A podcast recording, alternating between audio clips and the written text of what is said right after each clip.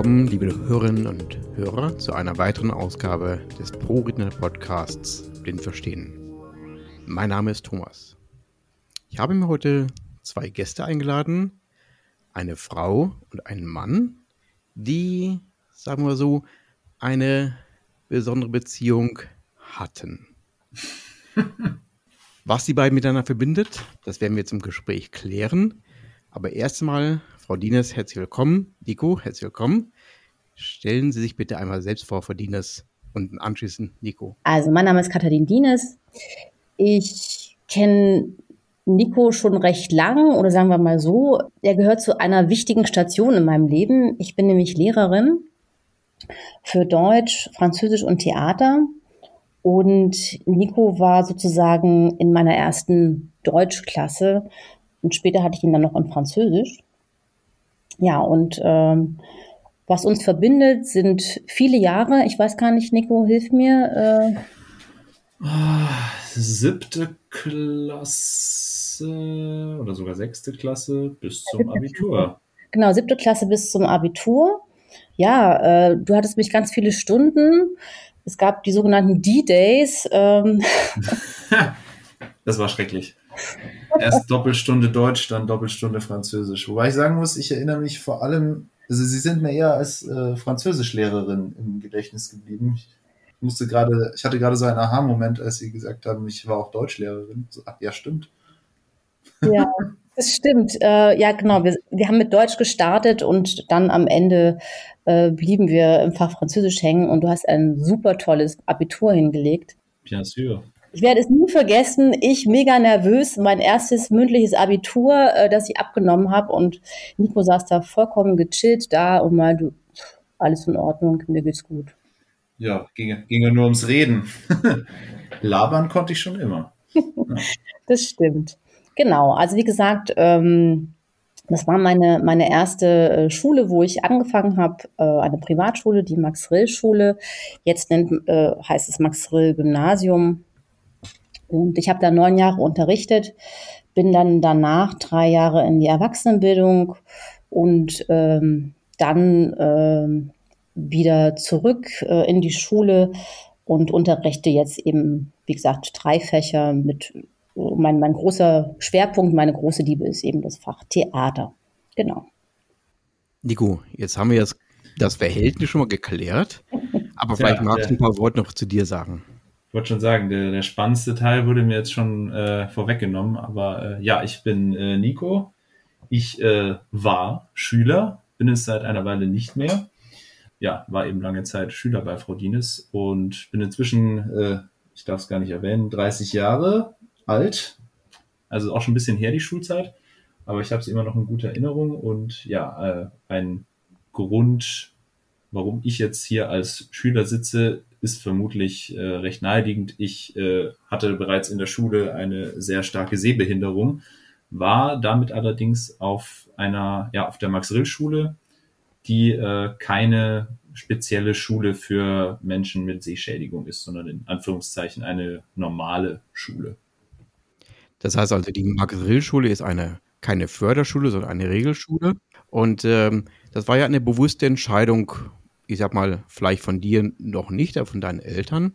Und Frau Dienes, jetzt ist so, Sie wissen, da kommt eine Person, der Nico, der hat eine Seheinschränkung, haben sich in irgendeiner Weise darauf vorbereitet? Wie hat man das vielleicht im Kollegium besprochen?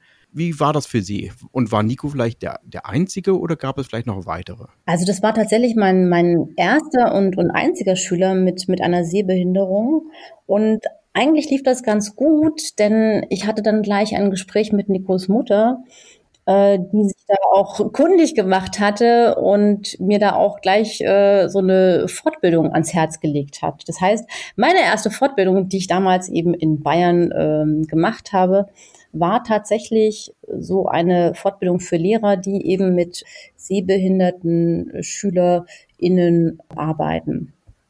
Und das war ganz spannend. Ich erinnere mich da immer noch dran. Wir haben dann so Brillen aufsetzen müssen, die eben äh, so bearbeitet waren. Also so, man muss sich das so vorstellen wie so äh, altmodische Taucherbrillen. Und die waren dann eben so bearbeitet, dass man kaum noch was gesehen hat damit oder also wirklich wenig damit gesehen hat. Und dann gab es so Arbeitsaufträge wie, äh, man muss zur U-Bahn-Station gehen und am Fahrkartenautomat eine Karte äh, kaufen mit Münzgeld und sowas.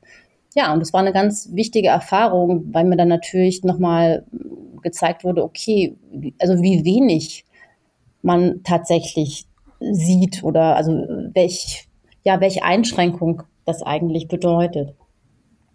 So, das war also das, das, das erste, das war quasi so die, die, die Vorbereitung. Ja, und Nico, du hattest dann da dieses, diese Lupe, dieses Gerät, ich weiß gar nicht mehr, heutzutage mega altmodisch. Aber, ja. Meinen Sie das riesige Lesegerät oder meinen Sie diesen, diesen Stein?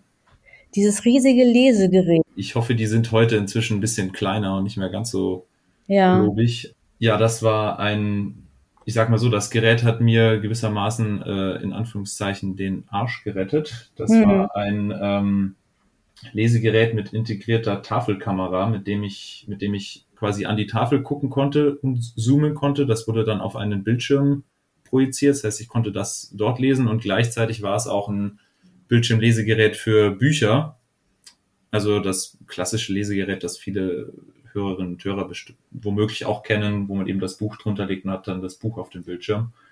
Ähm, das war quasi so eine zusammen, also eine integrierte Lösung für beide diese Funktionen und das äh, stand dann eben immer an meinem Platz im Klassenraum und vor dem her war mein Sitzplatz schon mal vordefiniert. Ja, das stimmt. Und ähm, damit ging es aber eigentlich die ganze Schulzeit, konnte ich eigentlich so relativ gut dem Unterricht folgen. Ähm, hatte natürlich aber auch, also ich sag mal so, ich, ich hatte auch schon immer noch relativ viel Hilfe von meinen Mitschülerinnen und Mitschülern, äh, halt gerade bestimmte Sitznachbarn, die ich da noch jahrelang hatte teilweise und äh, den, wenn man dann mal irgendwie was, also ich, wenn gewisse Lehrkräfte, ich bin mir nicht mehr sicher, ob sie am schlimmsten waren, Frau Dienes, äh, eine ziemliche eine Handschrift an die Tafel geworfen haben, die von allen guten Geistern verlassen schien, dann habe ich auch mal äh, meinen Nebennachbar, den äh, jetzt keinen Namen nennen, meinen Nachbarn gefragt, äh, sag mal, was steht da? Und dann, ja, haben die einem auch mal hier und da weitergeholfen. Oder auf welcher Seite sind wir jetzt gerade nochmal? Also vermutlich auch oft Dinge, die äh, man auch fragt, wenn man einfach gerade nicht aufpasst, wo man normal sieht. Ja. ja. Nico, wie hast du es gemacht, wenn ihr einen Klassenraumwechsel hattet? Weil da konnte man das Gerät ja nicht mitnehmen, oder? Das, das ist richtig. Ähm, das war ein sehr großer Vorteil an meiner Schule, an der Max-Will-Schule, weil ähm, ich sage mal so, insgesamt hilft ja auch, geht ja auch gar nicht anders, muss man, denke ich, mit dem Thema, welche Einschränkungen hat man und was braucht man in der Situation relativ offen umgehen. Das heißt, ich habe, entweder war es meine Mutter in den frühen Schuljahren, also ich halt noch zehn Jahre alt war, elf Jahre alt war, war ja Gymnasium und später auch ich selbst, ähm, muss man kommunizieren, was man braucht und in dem Fall war das halt, hey, ich brauche mein Gerät. Das heißt, es wäre super, wenn möglichst viele meiner Klassen oder meiner Unterrichtsstunden auch bitte in meinem Klassenzimmer stattfinden können, wo dann eben das Gerät steht. Das hatte dann zur Folge äh, auch die in Anführungszeichen absurde Situation, dass äh, für evangelische Religion, wo ich drin saß, das waren nicht viele Leute in Oberbayern und äh, die quasi Evangelen durften dann im großen Klassenzimmer sitzen bleiben und die 80 Prozent Katholiken mussten irgendwo anders hingehen, was man vermutlich an einer in einer Situation ohne dieses Lesegerät andersrum organisiert hätte.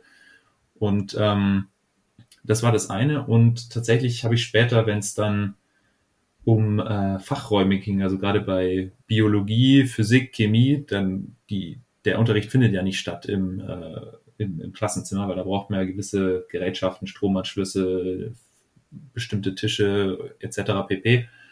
Äh, dafür habe ich dann ein zweites Lesegerät äh, besorgt oder ja, haben wir uns besorgt. Ähm, das war dann eine mobile Lösung. Das war dann so ein Gerät damals noch äh, verbunden mit einem Laptop und dieser Laptop hatte dann, war dann mit, äh, ich glaube, war das noch, das war sogar USB, ähm, an so eine Kamera angeschlossen, die man daneben stellen konnte und mit der konnte man dann auch auf die Tafel gucken oder auf das Buch unten drunter. Das war so, das war quasi eine Kamera für beides. Und äh, die musste ich halt dann immer mitschleppen, wie in so eine, wie so eine prall gefüllte Aktentasche sozusagen. Aber ähm, der allergrößte Teil des Unterrichts fand dann praktischerweise im Klassenzimmer statt. Du bist eigentlich immer ähm, rechts vorne gesessen, also von dir aus gesehen, ne? Richtig, ja. So, ja. So, dass es nicht im Weg rumsteht, das Lesegerät. Also war schon quasi am Rand des Klassenzimmers. Ich hatte dann noch zwei Tische, die in so einem, in so einem Dreieck standen. Quasi ein Tisch fürs Lesegerät und ein Tisch für mich. ja, ja, ja, ich erinnere mich, ja. Ja, aber so konnte man das relativ, relativ gut organisieren. Frau Dienes, wie war das im Kollegium? Was hat man dort gesprochen? War Nico der Einzige mit einer Einschränkung oder war die Schule so offen, dass man gesagt hat, wir schreiben Inklusion groß äh, und da kann kommen, wer will? Also die Schule war da recht offen und also Inklusion ist da immer noch äh, ein ganz wesentlicher Schwerpunkt, jetzt noch mehr als damals, würde ich behaupten. Auch wenn ich da jetzt schon viele Jahre nicht mehr bin, aber äh, gerade jetzt unter der, der jetzigen Leitung ist das ein ganz wichtiger Punkt. Und ja, ich finde, das lief eigentlich ganz gut. Natürlich lag das auch daran, dass es eine sehr kleine, kuschelige Schule war und äh, man da besser drauf achten konnte. Ich meine, wichtig war natürlich, ich kann mich daran erinnern, Schriftareal, das weiß ich noch, und am besten so Schriftgröße. Ich habe das dann meistens immer größer kopiert. So, das, das waren eigentlich so die wesentlichen Sachen. Und wir hatten einfach das Glück, Nico, dass du ein guter Schüler warst. Also ähm, dich pflegeleicht. ja, also wirklich in allen äh, Dingen, also egal ob jetzt vom Verhalten oder einfach auch äh, von der Leistung. Ähm, du warst einfach leistungsstark und ähm, das hat sicherlich auch geholfen, äh, dich da durch diesen Schulalltag zu, zu, zu wursteln. Ja ja, war vielleicht, äh, Eigenlob stinkt, aber war vielleicht in dem Sinne ganz praktisch, dass das nicht noch mehr Probleme gemacht hat. Aber ich kann mal sagen, es gab, ähm, das war auch mit ein Grund, warum ich äh, letztendlich an diese Schule gekommen bin. Es gab vor mir schon eine andere sehbehinderte Schülerin, die Sarah. Ja. Die war zwei oder drei Klassen über mir. Bin mir nicht mehr ganz sicher. Und ähm, das heißt, die war auch zufälligerweise auch noch aus dem gleichen Ort wie ich, aus Holzkirchen. Das heißt, da hatten äh, meine Eltern halt damals schon irgendwie den, den Kontakt äh, bekommen und wussten quasi, die, die Schule nimmt Rücksicht darauf oder passt sich dem in gewisser Weise an. Und ähm, das heißt, es war nicht komplett neu für die Schule an sich, wobei die Sarah ist dann, glaube ich, auch, nachdem ich, also ich war in der fünften Klasse, sie war siebte oder achte Klasse, und als ich in der sechsten Klasse war, also gerade mal ein Jahr später, ist sie dann auch gegangen. Also ab, seitdem, ab dem Zeitpunkt war ich dann der, der einzige Schüler, der noch übrig blieb. Das heißt, für viele, für viele neue Lehrer war ich dann natürlich auch irgendwie der, der erste Patient, auf den sie da trafen, der, wo man dann wieder alles neu erklären musste. Wobei es natürlich schon auch ein Vorteil war, dass die Schule relativ klein war. Das heißt, irgendwann ja. Also das, das Lehrerkollegium war jetzt, das waren jetzt keine 100 Kollegen und äh, 5000 Schüler, sondern halt, ja, Frau Dienes, wie viele Lehrer, wie viele Leute waren im Kollegium? 20? Weiß nicht, vielleicht 25? Ja, so 25. Also ja. es waren in guten Zeiten, ähm, als ich angefangen habe, hatten wir 170 Schüler. Hm, später waren es dann mal so 120. Und wie gesagt, von den Lehrern her, ja, waren das so 20 bis 25 ja, Das heißt, das war relativ, irgendwann kannten einen alle, auch wenn man sie noch nicht im Unterricht hatte. Und äh, das war dann auf jeden Fall hilfreich, dass man halt nicht jedes Schuljahr neu anfängt, irgend jedem, jedem neuen Lehrer, den man dann halt kriegt, äh, wieder erklären, wieder bei Adam und Eva anzufangen, so ungefähr. Ja. Aber ich würde auch mal interessieren, äh, war das überhaupt irgendwann mal Thema im Kollegium? Hat irgendwer mal gefragt, was mache ich denn mit dem, der, also mit diesem Nico? Nein, äh, überhaupt nicht. Äh, nee, äh, nee, weil eigentlich, äh, wir waren immer alle ganz begeistert von dir. weil du, wie gesagt, einfach leistungsstark warst und ähm, äh, ich habe dich, ich habe diese Sehbehinderung in dem Sinne gar nicht so wahrgenommen, tatsächlich. Also auch als du mir geschrieben hast, jetzt vor ein paar Wochen und da angefragt hast, ob ich da Interesse hätte, wusste ich gar nicht, ob ich da jetzt so die richtige Person bin, weil ich, ähm, ja, ich habe das klar, du hattest dieses Gerät und ich musste darauf achten, dass ich leserlich schreibe und ähm, ja. okay, ja, das ist nicht so die Stärke der DeutschlehrerInnen. es gibt ja noch andere Kollegen, deren Namen ich nicht nennen möchte. ähm, aber ja, ähm, äh, das war tatsächlich nicht so Thema. Man musste drauf achten, aber ich, ich habe das, glaube ich, auch zum Teil vergessen ab und zu mal. Ne? Ähm, ich muss das ehrlich sagen. Aber das ist eigentlich gut zu hören, weil genau das wollte ich eigentlich auch die ganze Zeit. Also mhm. das ist, ähm, das war in dem Sinne ist das schon ganz gut gelaufen an der, an der Schule, dass man ja einfach durch die offene Kommunikation, hier gibt es dieses, ne, das Problem mit der Sehbehinderung. Ähm, es wäre gut, wenn dieses und jenes so organisiert werden könnte, dass es für mich passt. Und das wurde dann auch relativ, also das, das wurde dann auch gemacht. Ich kann mich jetzt zumindest an keinen Fall erinnern, wo es hieß, oh nee, das ist ja jetzt voll umständlich, das jetzt anders zu organisieren, das machen wir mal nicht. Ähm, das heißt, es wurde eigentlich alles immer so organisiert, wie man es halt unter den Umständen am besten machen konnte. Und ich habe mich deshalb, ehrlich gesagt, auch in der Schule selten, würde ich jetzt mal sagen, äh, oder ist mir selten aufgefallen, dass ich ja schlecht sehe. Hm. Also es gab dann so, natürlich gibt es überall äh, Sachen, die dann halt nicht so gut funktionieren. Also ich sag mal so, Kunst äh, war jetzt nicht mein bestes Fach und auch nicht mein Lieblingsfach, wenn es dann halt darum geht, irgendwas zu malen oder irgendwas zu bauen. Aber gut, da der Kunstlehrer wusste ja auch Bescheid und der hat halt dann für die, ja, der hat halt dann, äh, ich sag mal so, wohlwollend äh, das Ganze äh, betrachtet und hat gesagt, ja, er, er bemüht sich ja, mein Gott, äh, andere machen es vielleicht besser, weil die halt den Feinstrich beim Bild malen oder das äh, nicht ganz so ein grobmotorisches äh, äh, Kunstwerk am Ende ist, aber gut. Aber das war dann in dem Fall gut. Bei, bei Kunst war es jetzt auch nicht spielentscheidend, sage ich mal. Mhm. Oder bei Sport, ähm, klar, dass ich jetzt äh, bei Badminton nicht unbedingt äh, die Nummer eins werde, das war auch schon klar. Aber aber du hast ja auch mit, also du hast ja auch Fußball gespielt, oder? Äh, ja, ja. Ich ja, dann, ne? aber das, gut, das ist natürlich auch ein Punkt. Ich hatte in dem Sinne das Glück, dass äh, ich mit meiner Sehbehinderung, die ja quasi peripheres Sehen noch ermöglichte und bloß das Sehen in der Mitte eingeschränkt war, konnte mhm. ich halt auch mich immer noch relativ lange, relativ gut orientieren. Ich sage viel zu viel relativ, by the way.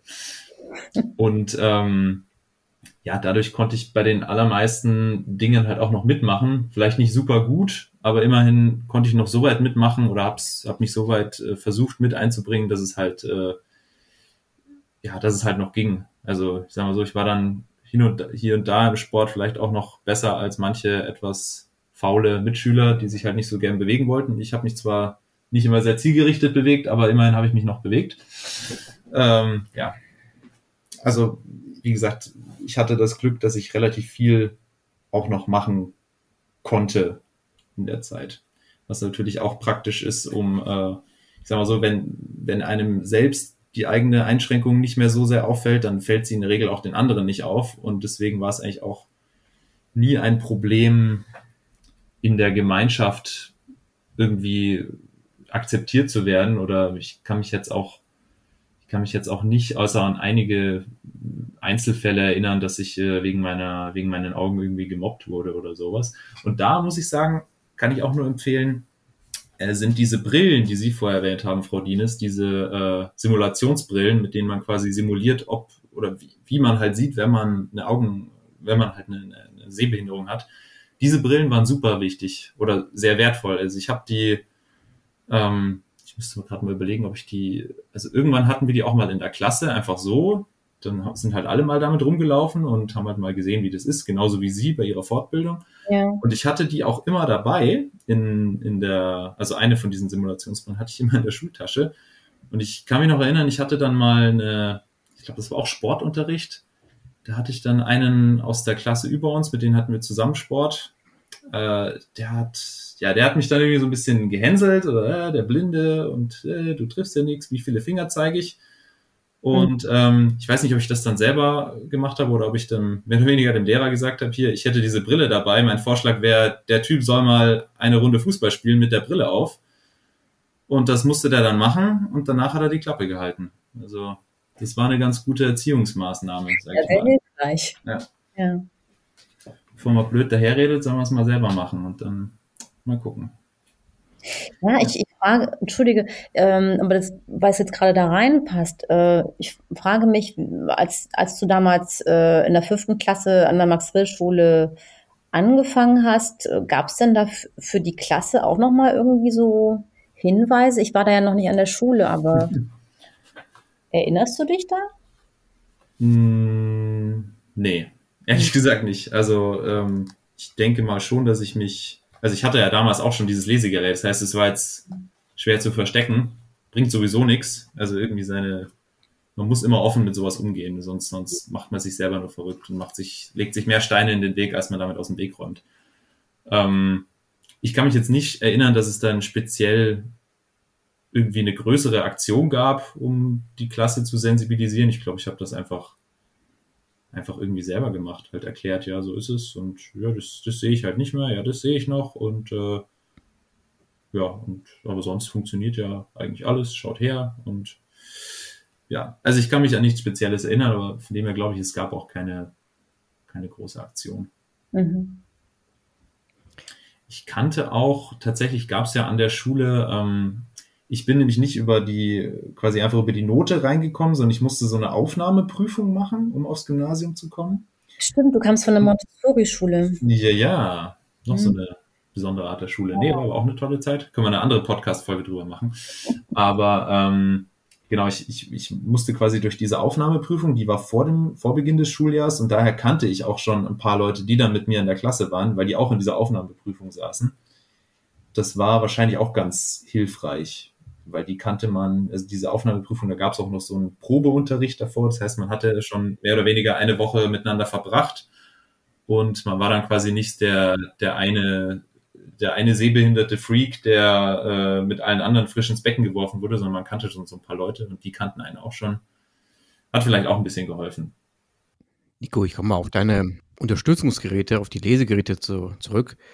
Ähm, ich vermute mal, die haben ja deine Eltern nicht aus der eigenen Tasche bezahlt, sondern die wurden bezahlt von einem Träger. Ähm, hast du auch andere Unterstützung bekommen von der Gemeinde, vom Landrat oder ähm, von der Staatsregierung oder von wem auch immer? Ja, vielfältig. Ähm, es war aber auch nicht immer einfach und es wurde auch nicht alles bezahlt. Also fangen wir mal bei den Lesegeräten an. Das war, glaube ich, so, weil die Max-Rill-Schule keine staatliche Schule war, also keine komplett staatliche, sondern eine Privatschule, wurden die Hilfs, also diese Hilfsmittel, Lesegeräte beispielsweise nicht quasi gestellt, sondern man musste sich selber drum kümmern. Und im Endeffekt, wenn ich mich recht erinnere, haben wir da einen großen Teil auch selber bezahlen müssen. Ich glaube, so ungefähr die Hälfte wurde bei dem großen Lesegerät zumindest über die Stiftung des Bayerischen Blindenbunds übernommen. Also die haben wir um Unterstützung gefragt und die haben dann auch quasi die Hälfte übernommen. Die andere Hälfte haben meine Eltern selber bezahlt. Und bei diesem mobilen Lesegerät, das ich erwähnt hatte, das für, für Physik, Biochemieunterricht genutzt wurde, da war es, glaube ich, ähnlich. Ich kann die Hand nicht mehr ins Feuer legen, aber es war auf jeden Fall nicht so, dass alles bezahlt wurde. Also ein Großteil musste man auch oder ein Anteil musste man selber bezahlen und das ist ja auch nicht wenig, weil das sind ja Spezialanfertigungen, das geht schon mal in die mehrere tausende Euro. Also das ist schon ein Punkt, wo man, ja, der durchaus nochmal ein Hindernis sein kann, gerade wenn man, ich meine, ich, ja, ich bin ein verwöhntes Einzelkind, äh, das konnten meine Eltern schon noch äh, stemmen sozusagen, aber war schon teuer. Und äh, ja, wenn man aus einem Hintergrund kommt, wo das vielleicht schwieriger ist finanziell, dann kann das durchaus nochmal ein Problem werden ähm, was die, was hatte ich noch für Unterstützungsleistungen? Ähm, gut, ich sag mal, an, an Regelschulen wäre es wahrscheinlich damit getan, wenn man die Hilfsmittel organisiert. Bei mir kam man noch zusätzlich dazu, dass es eine Privatschule war, die hat jeden Monat Geld gekostet, Schulgeld. Quasi wie ja, Studiengebühr, nur mehr und jeden Monat. und das war anfangs auch ein ziemliches Hickhack, sage ich mal, weil ähm, zur damaligen Zeit gab es, glaube ich, verschiedene Zuständigkeiten für die Art von Leistungen. Also ich hatte quasi zwei Leistungen, wollte ich noch in Anspruch nehmen. Einmal war es das Schulgeld und einmal war es der Schulweg, weil das war, Gymnasium war in oder ist in Reichersbeuern, das ist äh, draußen auf dem Land. Also da kommt man nicht mit der U-Bahn hin, sondern ich hatte dann äh, quasi tatsächlich jeden Tag einen Taxi-Shuttle-Service, der mich äh, zur Schule gebracht hat und wieder abgeholt. der kostet natürlich auch Geld. Und damals war es so, ich glaube, die Gemeinde bzw. der Landkreis hätte das Schulgeld zahlen sollen und die Regierung von Oberbayern wäre zuständig gewesen für diesen Schulweg. Und am Anfang wollte niemand so wirklich irgendwas bezahlen. Gemeint, ja, braucht's denn das? Der kann doch auch da in München in die Schule gehen, da kann er die S-Bahn nehmen.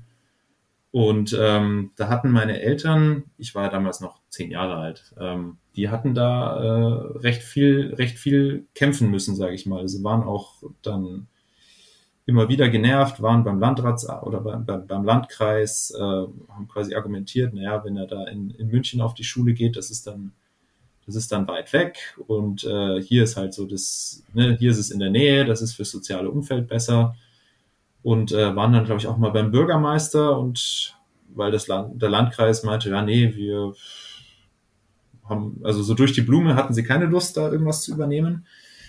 Aber wenn man da an verschiedenen Hebeln zieht und ein bisschen nervt und darauf beharrt, dass man ein Anrecht darauf hat, äh, dann im Endeffekt ging es dann doch durch und dann haben sie im Endeffekt meine ganze Schulzeit äh, diese Kosten auch übernommen. Meine Eltern haben erzählt, sie hatten noch so ein bisschen Sorge, als ich dann 16 wurde und dann als ich 18 wurde, weil dann quasi einmal ja war quasi die, die Regelschul oder die wie sagt man die Regelschulzeit oder die neun Jahre Schulpflicht waren vorbei, hätten sie ja sagen können, jetzt zahlen wir nicht mehr, der muss ja gar nicht mehr in die Schule.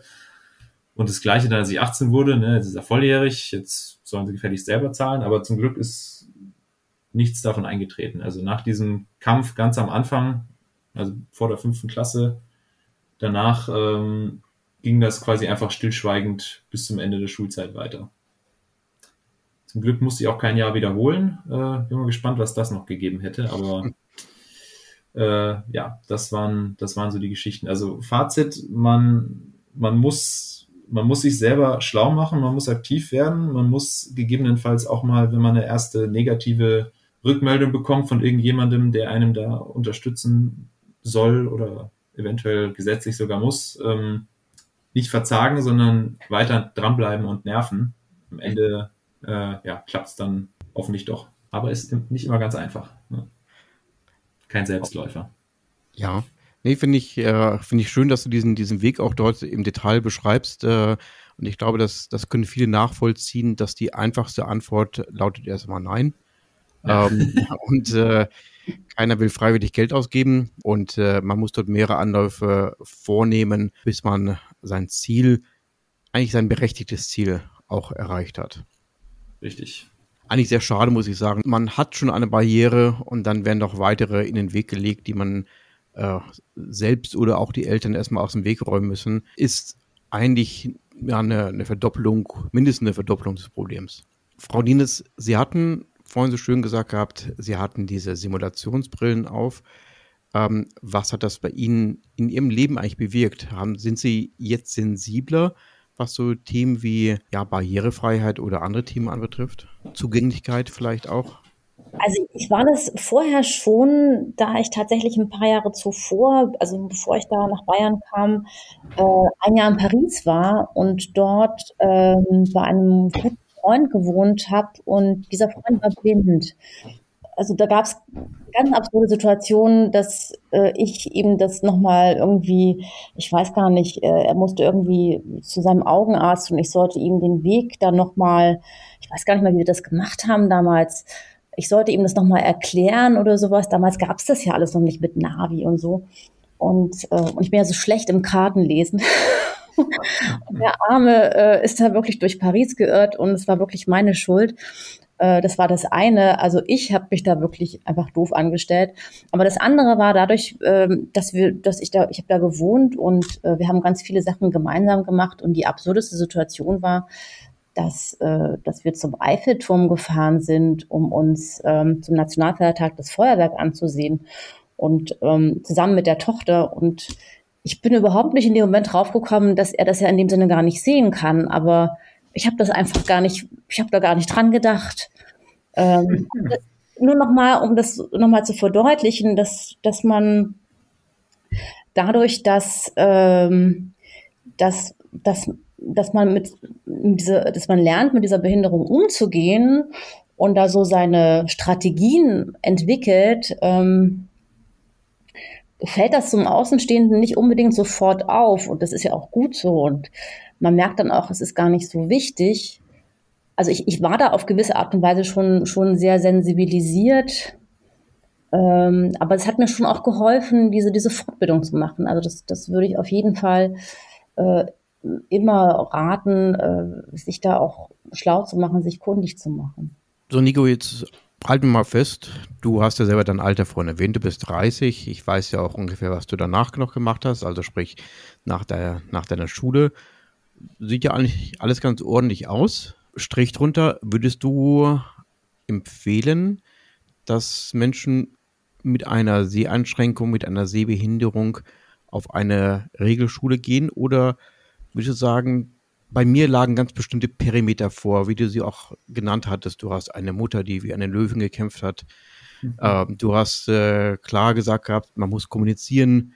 Das liegt auch nicht jedem in den Genen. Und man muss auch kämpfen für das, was einem zusteht, was man bekommen sollte. Wie ist da deine, dein, dein Fazit? Wie fällt das aus? Also mir hat es mir hat's auf jeden Fall gut getan, ähm, aber es liegt natürlich auch irgendwo, ich, ich kann natürlich die, die Parameter, die du erwähnt hast, nicht ausblenden. Also ich sage mal, ich hatte eine Mutter, die sich gekümmert hat oder die sich, die dahinter war, die auch die, die, die Kapazitäten hatte, das mir da zu helfen. Ich hatte, oder ja, ich sage mal so, ich bin damit offen umgegangen mit dieser, mit dieser Behinderung. Ich habe mich da nicht versteckt oder habe mich dafür geschämt, sondern habe einfach gesagt, ja, so ist es. Und wenn du ein Problem damit hast, dann dann äh, ja, dann kann ich dir auch nicht helfen, dann ist es halt so. Also mich davon irgendwie nicht äh, ins Boxhorn jagen lassen. Ja, und ich hatte natürlich äh, das Glück an dieser, ich sag mal, an dieser Schule, dass äh, die Schule in gewisser Weise auch auf mich Rücksicht genommen hat oder den Schulalltag aus meinen speziellen Bedürfnissen, so gut es eben ging, angepasst hat. Das hat schon alles sehr geholfen. Darüber hinaus hat mir natürlich auch geholfen, das kann man, glaube ich, nicht ganz ausblenden, äh, dass meine Sehbehinderung, wie gesagt, einen, ich mich noch relativ normal, in Anführungszeichen, bewegen konnte. Ähm, also, dass meine Sehbehinderung nicht besonders aufgefallen ist für Außenstehende. Natürlich dann erst im Klassenzimmer oder wenn man, wenn man gesagt hat, hier kannst du nicht irgendwie hier mal was vorlesen. Ich sag, ja, nee, das, äh, das geht jetzt nicht. Ähm, also all diese Dinge haben es natürlich erleichtert, mich in diesem Umfeld aus lauter Normalsehenden gut zurechtzufinden, zu bewegen und dort auch nicht wirklich groß aufzufallen. Ähm, also ich sag mal, in diesen, wenn diese Parameter vorliegen, kann ich es auf jeden Fall empfehlen. Aber es ist natürlich im Endeffekt irgendwo auch eine subjektive Sache, fühle ich mich wohl. Also wenn man beispielsweise komplett blind ist, dann braucht man natürlich noch mal wesentlich mehr Unterstützung im Alltag, als ich sie jetzt damals gebraucht habe. Und je, je mehr das dann natürlich ist, desto eher fühlt man sich vielleicht auch persönlich wohler, wenn man in einem Umfeld ist, das halt nicht auf Normalsehende für Normalsehende gebaut ist und dann vielleicht hier und da leicht angepasst wurde, sondern wenn man stattdessen in einem Umfeld auf die Schule geht, das komplett auf die eigenen, komplett auf die, diese speziellen Bedürfnisse zugeschnitten ist, die man eben hatte, wenn man eine, wenn man beispielsweise komplett blind ist oder eine sehr, sehr starke Sehbehinderung hat. Ähm, ich würde aber sagen, nichtsdestotrotz würde ich, ich persönlich würde empfehlen, wenn man die Möglichkeit hat zu wählen zwischen einer speziellen Förderschule oder einer in Anführungszeichen normalen Schule, ähm, den Gedanken oder die, die Option normale Schule oder Regelschule auf jeden Fall erstmal zu probieren oder sich es mal anzugucken, ob es nicht gehen könnte, weil ich glaube, fürs restliche Leben kann es schon hilfreich sein, weil man wird aller Wahrscheinlichkeit nach sein komplettes weiteres Leben mit sehr, sehr vielen normal sehenden Leuten zu tun haben, weil so viele stark sehgeschädigte Leute gibt es dann zum Glück äh, doch nicht. Und äh, es bereitet einen, denke ich mal, sehr, sehr gut auf das vor, was dann danach kommt. Auch dann, wenn man später auch noch weitergehen will, wenn man studieren möchte an der Uni, da, ich sage mal, eine Uni ist ein so großer Laden, die nehmen die, die bauen die Wirklichkeit oder die, den Lebensalltag nicht komplett an den eigenen Bedürfnissen, sondern die machen eben maximal diese kleinen Anpassungen, äh, aber meistens nicht mal die. Also es hat, es hat auf jeden Fall, denke ich, für meinen Werdegang war es sehr gut, dass ich auf dieser Schule war. Frau Dienes, was würden Sie als Tipp vielleicht geben, auch als Lehrerin, an andere Kolleginnen und Kollegen? Hm, ich, ich, kann ich noch ganz kurz nochmal auf das andere eingehen, was, was Nico da gesagt hatte? Absolut. Absolut. Und weil einfach, weil ich jetzt sozusagen, ich bin jetzt in Hamburg an einer Riesenschule, eine staatliche Schule, also wirklich riesig. Wir hatten an der Max-Frisch-Schule immer äh, eine Klasse pro Jahrgang und um diesen Vergleich zu haben, also wir hatten eine fünfte Klasse. An der Schule, wo ich jetzt bin, haben, sind wir neunzügig zum Teil. Also wir haben dann neun fünfte Klassen und das hat dann rauf bis in die Oberstufe. Und ich würde schon sagen, wenn man mit diesem Gedanken spielt, äh, lieber an einer normalen Schule äh, zu sein, dann sich was Kleines zu suchen. Und tatsächlich, es gibt einige Privatschulen, die tatsächlich da ihren Schwerpunkt auch auf Inklusion setzen und wo es eben tatsächlich auch ganz viele Zuschüsse gibt, weil es einfach an so einer kleinen Schule ja leichter zu handeln ist, da besser Rücksicht genommen werden, äh, werden kann. Wenn ich das jetzt vergleiche mit meiner großen Schule, ähm, das, das würde da gar nicht funktionieren. Also da bin ich überzeugt, dass das ginge gar nicht in dieser, in diesem Riesenapparat. Und es wäre auch schade, man würde da also man muss sich schon genau anschauen, welche Schule man da wählt und dann doch lieber kleiner, da ist man dann besser aufgehoben. Das, das wollte ich ganz gern noch mitgeben. Ja, Tipp an Kolleginnen und Kollegen. Außer deutlicher zu schreiben. ja.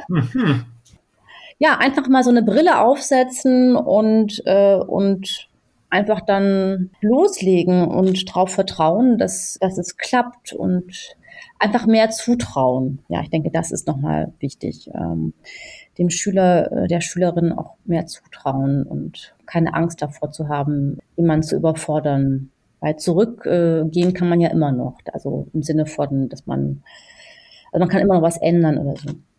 Jetzt habe ich noch mal eine ganz andere Frage, Frau Dienes. Und zwar, ähm, ich bin ja noch groß geworden in einer Welt, wo die Schulen mit Tafeln bestückt waren, heute ist ja schon vieles digital. Glauben Sie, dass es einfacher sein wird für Sie eingeschränkte Schülerinnen und Schüler, damit vielleicht besser umzugehen?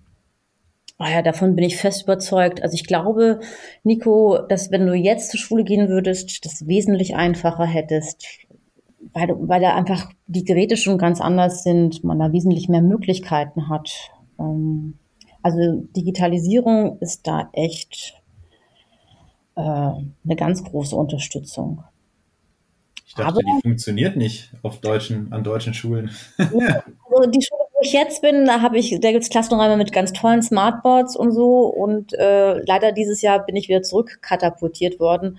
Äh, diesmal habe ich ein Klassenzimmer bekommen, wo mich schon Kollegen darauf angesprochen haben, ob ich irgendwas verbrochen habe, dass ich da jetzt gelandet bin in meiner Klasse. Da gibt es tatsächlich nur eine grüne Tafel. Also es ist sehr unterschiedlich, aber äh, ja, heutzutage mit, mit Tablet und äh, Lautsprecherboxen und was weiß ich nicht, äh, wo man Sachen vergrößern kann und ähm, leichter aufnehmen kann, ähm, stelle ich mir das tatsächlich äh, einfacher vor. Ja, wunderbar. Also ich bin mir sicher, Sie haben nichts verbrochen. Also äh, das, ist, das kann nur ein Zufall sein. Ja, ich glaube, jetzt haben wir die, das Thema Schule aus Sicht von Ihnen, Frau Dienes, aus Sicht von dir, Nico, einmal umrundet. Ähm, ich fand das jetzt sehr spannend und auch für mich sehr lehrreich. Ich glaube, da haben wir einige Erkenntnisse gewonnen, wo jeder mal seine eigenen Gedanken sich dazu machen kann, auch reflektieren vielleicht schon oder auch nochmal halt, wie die eigene Schulzeit gewesen ist. Vielen Dank, Frau Dienes, vielen Dank, Nico. Ähm, und äh, dann äh, sag ich mal, bis zur nächsten Podcast-Sendung bei Poritna blind verstehen. Tschüss. Tschüss, gerne.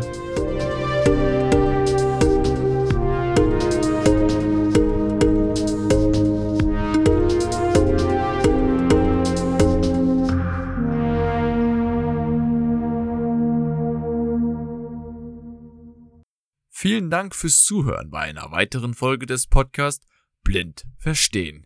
Es folgt ein kurzer Sponsorenhinweis der Firma Okovision GmbH. Die Diagnose Retinitis pigmentosa und der fortschreitende Verlust der Sehfähigkeit verändern alles. Wir bei Okovision möchten, dass Ihr Gesichtsfeld erhalten bleibt. Dafür haben wir die Okostim-Therapie entwickelt und in klinischen Studien getestet. Erfahren Sie mehr auf unserer Website www.okovision.de